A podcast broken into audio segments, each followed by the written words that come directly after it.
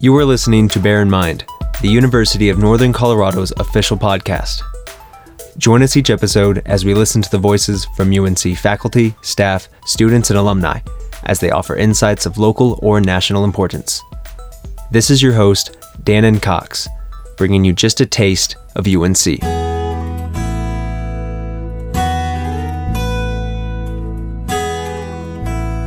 My name is David Green, and I'm the program coordinator and associate professor of human services here at UNC.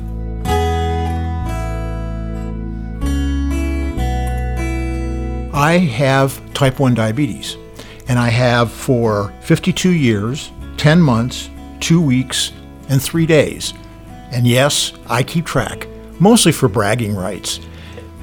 But it's been an interest of mine personally long before it became an interest of mine professionally and, and research wise.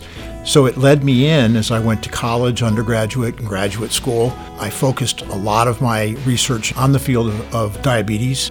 Along the way, it occurred to me when I was doing counseling with people with diabetes that just anecdotally, I just happened to observe that as they resolved the psychological issues in their lives, they seemed to become more able to joke about and kid and have a sense of humor about their diabetes and about their lives in general. And I kind of stored that away, and years later, uh, it kind of came back to me as I was doing some research around the history of humor and humor as a healing element. And so I, um, I jumped back and, and, and thought this might be an interesting research topic is to see what is the relationship, what is the association of diabetes and and humor and is that an area that could potentially be explored for helping this enormous group of people in the United States who have diabetes where did you come to that crossroads of the psychological issues and humor where did humor come in from all that well mostly in in reading research mm-hmm. and realizing that humor uh, has been associated with or correlated with uh, improvements, uh, less depression, less anxiety, uh, fewer heart attacks, fewer, better uh, uh, immune system, all sorts of medically oriented and psychologically oriented uh, connections. And as I looked at that, I continued on and looked at, well, how did this impact people with diabetes specifically? That research was really linked to just the general population came out of a long history of anecdotal research. People all the way back to uh, the Bible, where in Proverbs it says, A merry heart doeth good like a medicine, but a broken spirit drieth the bones. And, and then throughout history, we've had people commenting on, on the, this, the, the benefits of humor, all the way from the 17th century uh, surgical expert Robert Burton, and he recommended laughter as a cure for melancholy. Josh Billings quipped, There ain't much fun in medicine, but there's a heck of a lot of medicine in fun. And Tom Sawyer wrote, The old man laughed loud and joyously, shook up the details of his anatomy from head to foot, and ended by saying that such a laugh was money in a man's pocket because it cut down on the doctor's bills like everything. In my background in psychology, I would be I would be negligent to not even mention that old curmudgeon Sigmund Freud, who said, like wit and the comic, humor has in it a liberating element. So this has been noted throughout history, but it wasn't until Norman Cousins uh, wrote a best selling book, Anatomy of an Illness, and and really brought to the public's attention. He wrote, this was in 1979. Brought to the public's attention his use of humor in curing what at that point was considered an incurable disease. Now that's totally anecdotal. I mean, we can't say that it cured his. There might have been other factors, but but he brought a lot of attention to this, and the research since has been quite prolific about both psychological and, and, and physical benefits of humor. And, and so then having diabetes and working with people with diabetes, it just hit me that what's the relationship here and what might be going on that might be a potential benefit to people with diabetes that's relatively low cost, easily instituted, and could be quite beneficial to this epidemic of diabetes in this country today. How do you measure and look at humor since it's so subjective looking at one person to the next? That's a that's a great question. And it took me some time to kind of look at this. And there are a couple of people in the field of humor research who have really struggled with that.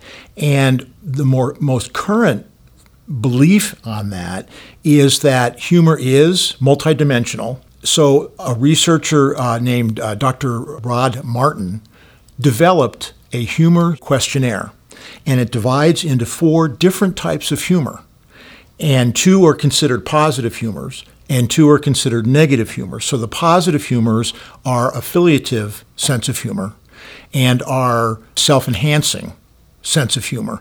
On the negative side, we have an aggressive humor. So some people manifest their, their humor by kind of lashing out and, and being hurtful. And self defeating humor is when folks really use their humor in a self deprecating way and allow other people to do that as well. Now, when I say humor, the other part is is people think of laughter and humor, and indeed they are different aspects, but laughter is a subheading of a sense of humor. Mm-hmm. So some research is specific on laughter, but a lot is uh, is on humor. And and so what I try to do is look at the overall sense of humor divided by those four categories. And there's a pretty easy survey that has been uh, copywritten by Rod Martin, and uh, but he's been very, very kind in letting researchers use that. And so I administered that to people with diabetes, and that was our measure, and that was normed against a group of people without diabetes. So then I have a comparison of the people with diabetes who, who have taken the survey and comparing it to the norms of people that aren't as a group people with diabetes. There might be people with diabetes in that group, but there were over 1,100 people in the in the uh, norming of it. So it's not significantly people with diabetes. So when when you sent out this survey, you looked for anyone with diabetes, correct, versus anyone that without diabetes. Does it did it matter which what type of diabetes? I tried to include. Basically, I just sent out and tried to advertise as broadly as possible. So we sent out over 7,000 emails. That included to a, a, a, random sampling from UNC, another university where I used to teach in uh, in the Kansas City area, the University of St. Mary, and and we sent those out. I also advertised on a couple of websites. Take control of your diabetes is a is a huge web presence and do newsletters to I think their mailing list is over eight or nine thousand. No, they might be in the twenty thousands. And then Diabetes Daily too. So I sent these out to as many people as I could. What I experienced and what a lot of other researchers are experiencing is a is a factor of what's called survey fatigue that we are so over surveyed now. I, you know, you call your insurance company for something and then they, they send a survey how did we do and you you use your you know it's just overwhelming data data data exactly yeah. and and so after all this um, i ended up with a final sample and we we tried to solicit uh, people with diabetes for about an 11 month time period and ended up with 249 uh, subjects in the study out of the thousands out of, of the emails. thousands right wow right. And interestingly, then that had an impact on the people that, that responded. And, and they were a relatively biased sample based on their ability to control their diabetes. So people who control their diabetes well were much more willing to participate. Um, but I, I, just want to jump back because because you asked about type one and type two. In the population right now, about 92% of the population of people with diabetes are type 2. Interestingly, our statistics that, of our sample were, were almost the, the exact opposite. we had far more type 1 and the only thing that we could speculate was that people with type 1 were more engaged with the area of diabetes, more willing to participate, more, more interested in, in research on diabetes, whereas type 2 folks tend to be a little not quite as connected with it. And an article that I just recently had accepted for publication, one of the reviewers said, I really wish you could have had a better blending of type 1 and type 2, to which I responded, me too. Yeah. I mean, I, I, I really wish that we had had a better representation of that. But you got to go with what you, you know, you, you got to go with what you have.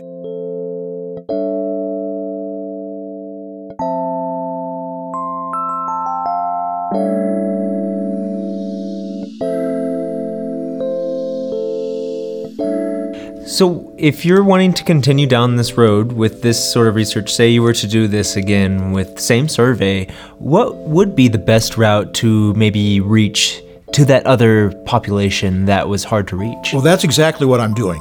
Um, from the results that we have, what we really wanted to examine was the relationship between sense of humor and control of diabetes. Now, just real quickly, control of diabetes is the gold standard to measure that is a is a blood test that's called a, a hemoglobin A1C, and that's a three month average of blood sugars. And even though there's some current thought about we ought to be moving a little bit away from that and more into time in range, so not what's your hemoglobin A1C score, but but how much of a day, how much over a month are you in the range of blood sugars? Mm-hmm. But that's a much more difficult thing to, to measure. So we still use the, the A1C. And the A1C, the average A1C for the subjects in this pool was a 7.1, which is a phenomenally well controlled group. So we were trying to see was there a correlation between the different types of sense of humor, either overall or one by one or pairing them. We ran analysis on all of those as compared to their A1C, with the hypothesis that the better control, the lower the A1C, the higher the two positive humor scales, the self enhancing and the um, affiliative, would be higher, and the aggressive sense of humor and the self defeating sense of humor would be lower. As a matter of fact, when I submitted this article, I, I heard back from a couple journals who said, You really didn't find anything significant. Um, you know, call, let us know when you do. And it's like, but this is the foundation. This is the stuff that we need to be able to, to publish so people are aware, and then we can and we can build on that. The so, future steps. Yeah, but I think that that um, this is important and it is relevant, and and it does lay some foundation to say that people with diabetes can live with a chronic, life altering, day to day problematic disease and still maintain a sense of humor because that's what we were able to, to show. With the exception of self-defeating and self-defeating the, the group with diabetes was actually higher than the norm but there's some evidence that that self-defeating scale also measures psychiatric physical and psychological manifestations of living. And so, since we know that those are impacted by diabetes, it does stand to reason that people with diabetes might display a little bit more of that, but that's very, very preliminary at that point. But because the sample was so closely controlled, it kind of washed out the results. What we were able to do then is look at the results and compare our sample to the norms uh, of the humor survey questionnaire. And that's the study that has just recently been published. In the meantime, I am out trying to expand my, my subject pool. So rather than going to places where people who are kind of invested in diabetes, like websites where they're interested and, and, and they take good control of their diabetes, and that's part of how they do that. I'm going to local community health kinds of organizations and trying to get a wider range now of A1C scores to see if that, and add those to the subjects I already have, and see then if there is a correlation between the types of sense of humor and, and, and their ability to control.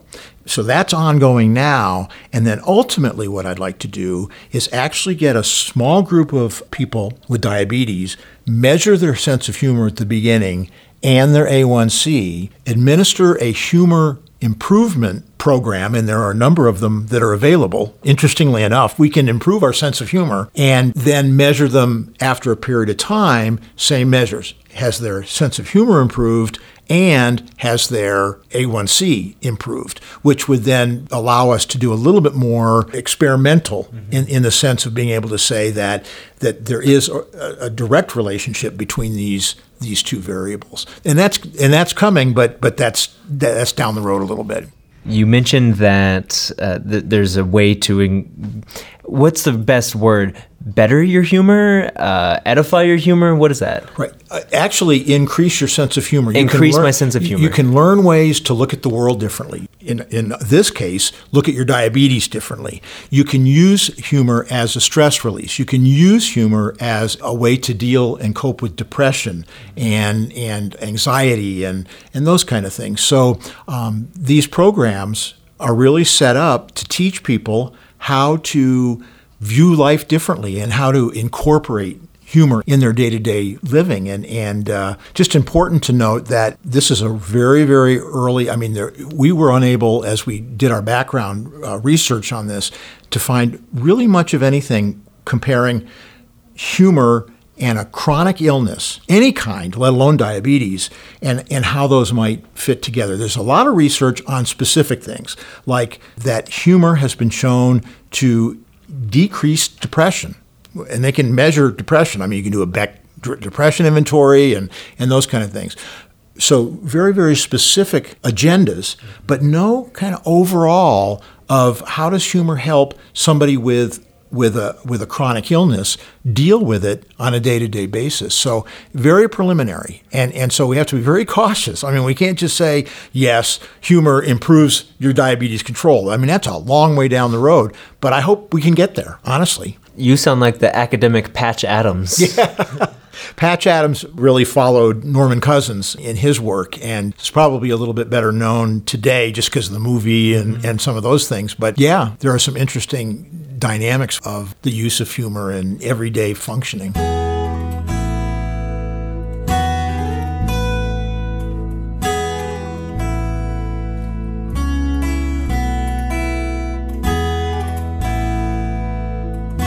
Human Services is a very, very interesting program, and we really provide people with a bachelor's degree that opens up doors in, in such a huge range of helping professions. So you think of mental health centers, uh, uh, drug and alcohol rehab programs, uh, homelessness, uh, aging, anything that has people that, are, that have basic needs that, that that they're at risk about, and our students are going out and working in that. So I, I just like as many people to know that, that we exist. So if, if people listening, you know, just have an interest in helping and in being out there, then let me know. Give me a call, and, and uh, I'll be happy to talk with you about our program.